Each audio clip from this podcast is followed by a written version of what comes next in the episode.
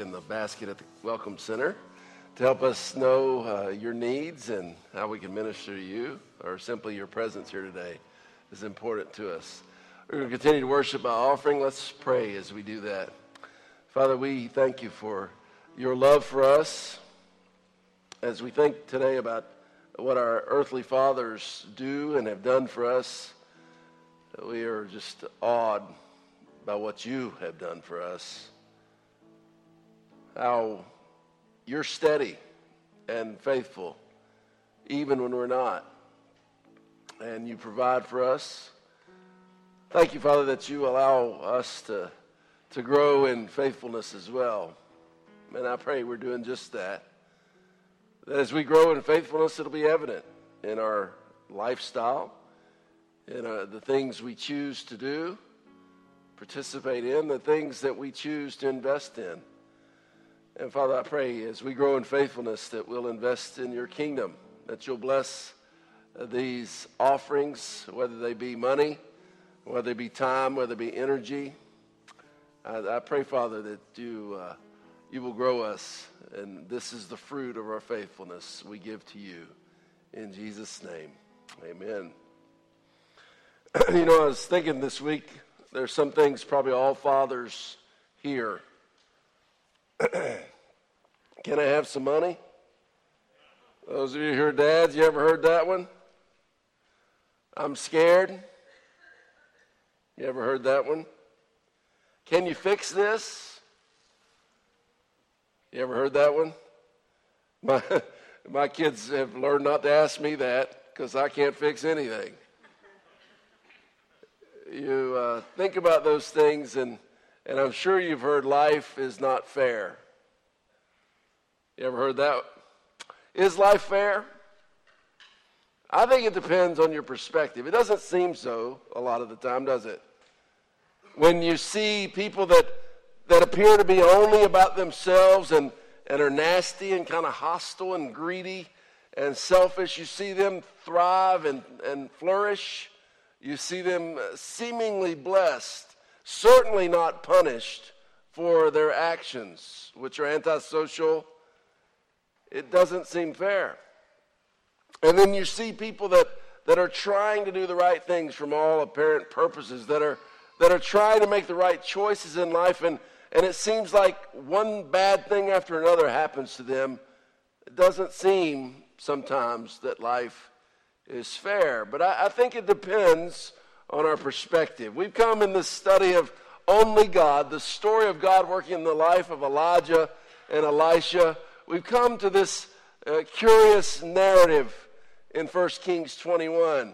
And we're going to see as this story unfolds that, that God is working even though it seems that He's not. And we're going to see what God thinks about is life fair or not in this story. And, and I think and I hope it'll give us encouragement today if we are trying to live the way God wants us to live. And I hope it gives us pause for repentance. It challenges us if we're not living the way God wants us to, that, that we would change that after this day. There are four characters in this story that we're going to talk about. And we're going to really look at 1 Kings 21, but we'll be talking about what happens in 1 Kings 22 and, and 2 Kings 9. The, the span of this story is about 25 years. But the four characters we are going to see are Naboth is the first one.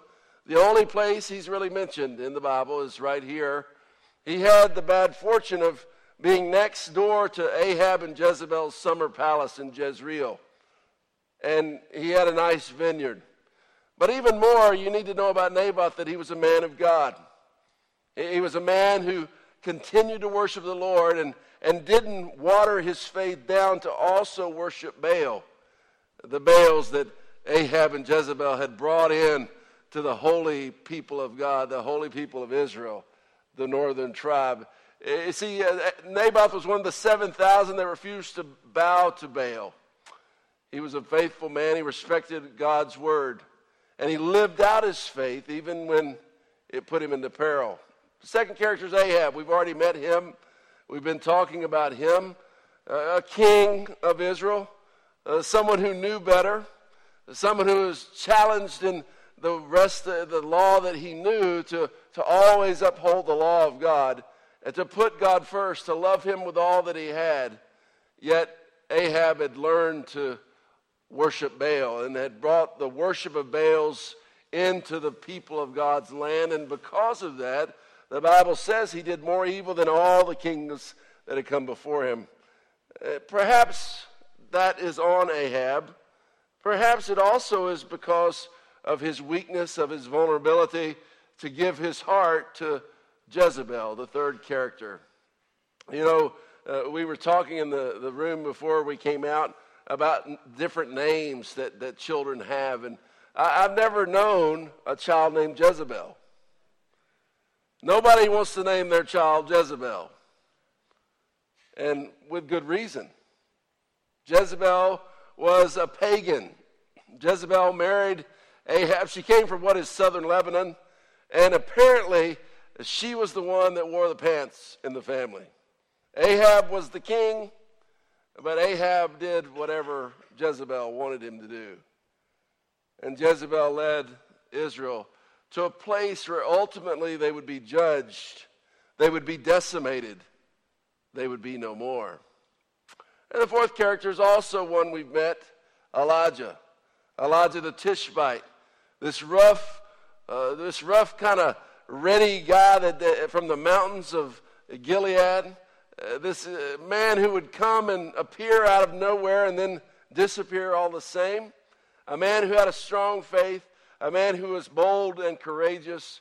A man who would speak the truth even if it brought him into peril. This is our friend Elijah. So the unfolding of the story uh, kind of goes like this. We see the start of it in 1 Kings uh, 21. But Naboth replied, The Lord forbid that I should give you the inheritance of my ancestors. What was asked there was that Ahab wanted the vineyard that was next to his palace. He looked upon it and, and saw that it was, it was beautiful. And he, he said, I want this land for myself, which was completely within his right to ask for the land. And he didn't want just to want to take it. He, he asked for this land and, and he said he would, I would exchange it for any piece of property, even one that's far more valuable. Completely within Ahab's right. He hasn't done anything wrong to this point. He goes to Naboth with a business proposition. Let's swap plots. I'd love to have this plot, Ahab says, for my uh, royal garden right next to my palace. But Naboth says, The Lord forbid that I should give you this land. It actually was a law. We'll see in a minute. So Ahab went home sullen and angry because Naboth the Jezreelite had said, I will not give you the inheritance of my ancestors. He lay on his bed sulking and refused to eat. That's really king like behavior, isn't it? What it says is he had a royal pout, did Ahab. He lays on his bed, he goes home and pouts. his wife Jezebel came in and asked him, Why are you so sullen? Why won't you eat? He answered, Because I said to Naboth the Israelite, Sell me your vineyard, or if you prefer, I'll give you another vineyard in its place. But he said, I will not give you my vineyard. Jezebel, his wife, said, Is this how you act as king over Israel? Get up and eat. Cheer up. I'll get you the vineyard of Naboth the Jezreelite. So she wrote letters in Ahab's name, placed his seal on them, and sent them to the elders and nobles who lived in Naboth's city with him. In those letters, she wrote, Proclaim a day of fasting and seat Naboth in a prominent place among the people. In other words, uh, like we're giving him a surprise party. This is in his honor. This is, this is going to be to, to congratulate, to, to, to give Naboth a prominent place, seemingly to give him honor. But see two scoundrels opposite him and have them bring charges that he has cursed both God and the king. Then take him out and stone him to death. So the elders and nobles who lived in Naboth's city did as Jezebel directed in the letters she had written to them. They proclaimed a fast and seated Naboth in a prominent place among the people. Then two scoundrels came and sat opposite him and brought charges against Naboth before the people, saying, Naboth is cursed both God and the king. So they took him outside the city and stoned him to death. Life doesn't seem fair, does it?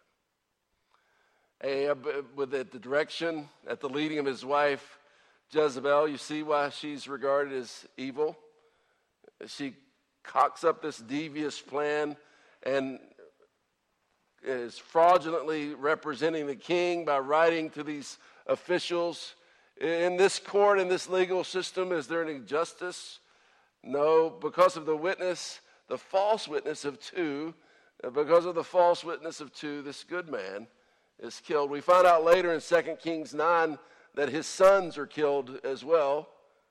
And therefore, the vineyard that is covetously wanted by Ahab, it reverts to him because there are no living uh, heirs to take it. So Ahab doesn't trade for it. With Jezebel's machinations, he gets it without paying for it. What happens? You know, it's been a, probably three years since Elijah has been heard from. In that time, the Syrian army has, they're vastly superior militarily, have been defeated by providential help. They've been defeated by Ahab and the Israelite army. And Elijah is told to arise as you go through down later in 1 Kings 21. He's told to arise and go to Jezreel, go to Ahab's vineyard and go there and you speak to him and you tell him this. This is what the Lord says Have you not murdered a man and seized his property? Then say to him, This is what the Lord says in the place where the dogs licked up Naboth's blood, dogs will lick up your blood. Yes, yours. Uh, Ahab thinks he's won. He's happy for a moment. So also those who do what God doesn't want them to do, those who who seize property, those who get ahead by illicit means, so they perhaps have fleeting glimpses of joy and glory. But, friends, there is always a price to pay for actions that are ungodly. There's always a price to pay. And not always is in physical consequences, not always is it in legal consequences. I would suggest to you that always, if we do things the, the cheap way, if we do things the unfair way, if we do things the illegal way, I believe that it has an impact upon our self conception. I think it has an impact on our emotional well being. I think it has an impact on the way that we view the world. And, and that exact thing is coming here. The judgment of God is coming. Ahab says, So, Sue, you found me, my enemy. I have found you, Elijah says, because you've sold yourself to do evil in the eyes of the Lord. In Hebrew, that verb there to sell yourself, or that's used for sold yourself, it also can mean to marry. Elijah says, You have married evil. And he doesn't mean just Jezebel. I think he's saying, You have joined yourself, you have given yourself to evil. You've lost in your own mind, you've lost in your own heart the battle of doing good or evil, the battle of doing what God wants you to do or what yourself, your flesh wants you to do. You've sold yourself to do evil in the eyes of the Lord. Elijah says, I'm going to bring disaster on you. He's speaking for God. I will wipe out your descendants and cut off from Ahab every last male in Israel, slave or free. That is, he's going to end his house much as he ended the house of Naboth.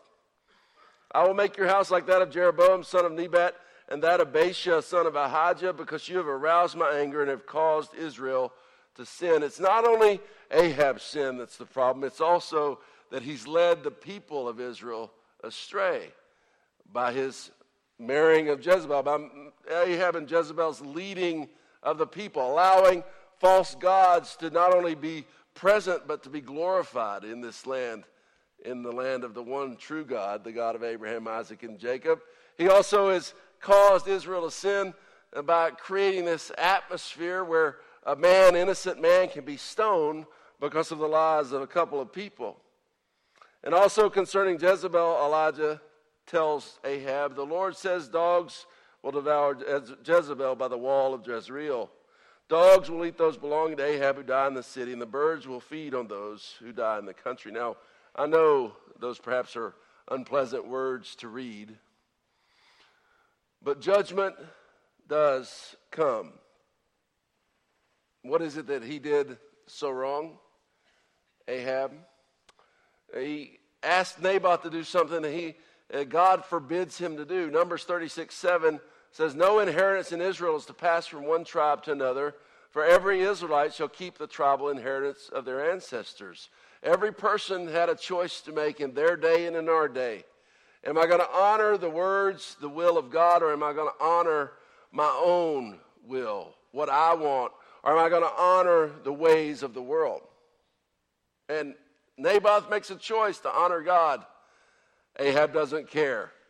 He does what he wants to do. He makes that choice. And he thinks he gets away with it. But Proverbs 15:3 says this, the eyes of the Lord are everywhere, keeping watch on the wicked and the good. It doesn't say God immediately brings consequences for every evil or good action, does it? But it says his eyes are everywhere, constantly keeping watch over the wicked and the good. It's a bad thing, you know. Perhaps you were like me when you were a kid, a little mischievous. You thought you'd gotten away with things. It amazes you how omniscient your parents seem to be. You'd think you got away with something, and you'd uh, even try to, if they ask you, if they called you to account, you'd even try to get out of it by, by stretching it out and then, no, no, no, I know. I know what you've done. Well, our parents weren't omniscient. they didn't know everything we done. Maybe you got away with some stuff. But I tell you this God is at a whole other level than our earthly parents. When it says his eyes are everywhere, keeping watch on everything, we can trust that it is so. And when God says through Elijah that there will be judgment, Ahab, it is so. Now, the response of Ahab is admirable. It says he, he, he started mourning. He put on sackcloth and he started grieving over his actions, over what he had done. And, and because of his reaction, uh, God relents for a little while, about three years. God says, I won't bring this judgment right now, but it still will come. And so you turn the page to 1 Kings 22, and you see how the battle has come again between the Syrian army and the army of Israel. But the army of Israel, uh, Ahab asked Jehoshaphat, the king of Judah, to join him in this battle, to, to unite with him. And he, uh, he says to Jehoshaphat, you, you go ahead and dress like a king in this battle, but I'm, I'm going to be with the common men and with the army. I'm, uh, because I, I need to be back with them, I'm going to dress like one of them. You see, Ahab has a sense that God's judgment is going to come because Elijah has prophesied it, and whatever Elijah has said before comes to be. And so Ahab disguises himself as just one of the common army. Do you know that it says that in 1 Kings 22, toward the end of the chapter, you can read this later?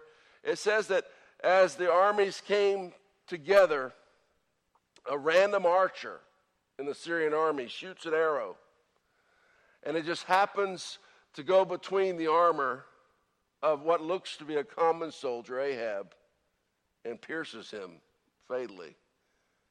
A one in a million shot. You think that happened by coincidence? I think not. And it says that Ahab stayed on the battlefield in his chariot. His blood leaked down into the chariot. Later, his servant took him home, at which point he had expired. And he had this dirty, bloody chariot. They took his body and, and went to wash out the chariot in the same place where Naboth had perished. Some 20 years pass. You turn all the way over to 2 Kings 9, and you see a new man is on the throne. His name is Jehu. Jehu is kind of rough, he's uncouth, but he also is determined to honor God. He's not going to bow to the pressures of the gods around him or, or give them any kind of hearing. And it says Jehu goes to Jezreel, where Jezebel still is the power in north of Israel. And it says that Jezebel hears of him coming. She paints her eyes, which, if you look otherwhere, other places in the Old Testament, basically it means she prepares herself to seduce him. She gets ready to, to work her evil charms on Jehu. Jehu greets her, she greets him. But Jehu says one thing. He says, uh, Who is on her side? And several of the eunuchs, it said, the people who served Jezebel all this time, the people who probably had been mistreated by Jezebel, we don't know for sure. It says that they heard in that a challenge. They heard that if they chose Jehu, they were to do what he says. And, and Jehu said, Throw her down. And he throws her down. And the Bible says that the horses trampled her afoot. That is, God's judgment came upon her. Now, this is a gory story, but I think also think it is a powerful, illustrative story. And stories from Scripture always have meaning. They always have morals. So, what are the morals of this story? The first is this that God's, does, God's patience does not last forever. God's patience does not last forever. Yes, God is long suffering and God is patient, but his patience does not last forever. Second, or Second Peter, rather, uh, 3 9. The Lord is not slow in keeping his promise, as some understand slowness. Instead, he is patient with you, not wanting anyone to perish, but everyone to come to repentance. If today you're here and you haven't given your heart to the Lord yet, uh, His patience has been good to you. For me, His patience was good for me because it took me a while to figure out the love of God. It took me a while to figure out the justice of God. God does love us tremendously. That's why He sent Jesus for us. You remember uh, several years ago when they would do NFL games on TV, inevitably there'd be a guy with this crazy haired wig that would hold up a John 3:16 sign. Y'all remember that? Some of you are older. If not, look on YouTube. You see the John 3:16 guy? It always was John 3:16 and and I understand that. For God so loves the world that he gave his one and only son that whoever believes in him not, might not perish but might have everlasting life. Everybody wants to hear God is love. But two verses later, it says this Whoever believes in him, John 3:18, is not condemned. But whoever does not believe stands condemned already because they have not believed in the name of God's one and only Son. You see, the reason life seems not fair is because God is patient God is merciful. He wants all of us to hear, He wants all of us to repent, He wants all of us to believe, He wants all of us to come to Him and to do and live our life His way and not our way. But make no mistake, God does judge. And those who don't believe will be condemned. That leads me to my second moral. God still needs Elijahs to stand up for him. He still needs Elijahs to stand up for him. People to speak up for him even when it's unpopular. People to speak up for him when somebody in their life, somebody that we love, somebody close to us is, is doing things the wrong way. He needs us to, to bring the truth in grace to bear in that situation. Maybe today the application for you is that there's somebody you need to, to speak to with love and with grace in your life, but also with truth, and say, This is going to bring negative consequences. This is not going to end well. You need to hear the truth because I love you. So if we don't believe, the application is to believe. If we have people around us who are, are doing things the wrong way, we need to speak to them, but also it's a personal application. Maybe today we have things in our life that are hidden, things in our life that we've done and we've not taken care of, we've not repented of, we've not dealt with. Make no mistake, the third moral is this we reap what we sow. We will reap what we sow. Galatians 6 says this Do not be deceived, God cannot be mocked. A man reaps what he sows. Whoever sows to please their flesh, from the flesh will reap destruction. Sounds like Ahab and Jezebel, doesn't it? Whoever sows to please the Spirit, from the Spirit will reap eternal life. Eternal life. That is life forever. But I also think that Scripture teaches us that there will be blessings. There will be blessings like the fruit of the Holy Spirit in your life. That love, joy, peace, patience, kindness, goodness, faithfulness, gentleness, and self control will, will be evident in your life. Your life here is going to be better if you reap the fruit, if you sow the fruit of the seeds of the Spirit. That's what we need to hear today, perhaps, to turn us from the way we've been living. Perhaps today, God has been patient with bringing justice to you. But today we can choose to confess and re- repent. We need to do that. For oh, Hosea 8 7 is true of all of us as well. They sow the wind, does Hosea the prophet say, and reap the whirlwind. The stalk has no head, it will pr- produce no flower. Were it to yield grain, foreigners would swallow it up. What he's saying is, sowing the wind brings the consequence of the whirlwind. Back some 400 years ago, there was a man, a preacher named Hugh Latimer. Hugh Latimer was regarded as a loose cannon. He, would, he would speak and preach bold things, even in the face and the hearing of the king. The king of England at that time was King Henry, and one time Latimer went to preach where King Henry was in the congregation. Uh, king Henry was kind of nervous about what Latimer would say. He really didn't want a confrontation. But the same wasn't true of Latimer. He preached, and at one point in his sermon, he said out loud, like he was talking to himself, Latimer, Latimer, be careful. Uh, the king is listening. And he went on to say, Latimer, Latimer, be careful. The king of kings is listening. Ultimately, Hugh Latimer ended up burned at the stake, a martyr for the gospel. He understood a very real truth that life is fair when you consider it in the eyes of God.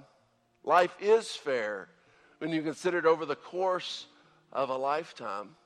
Life is fair when you know that whatever seeds you sow will come up one day. It might seem as if they're delayed. It might seem as if the evil prosper. It might seem as if the good suffer. But in the viewpoint and the perspective of eternity,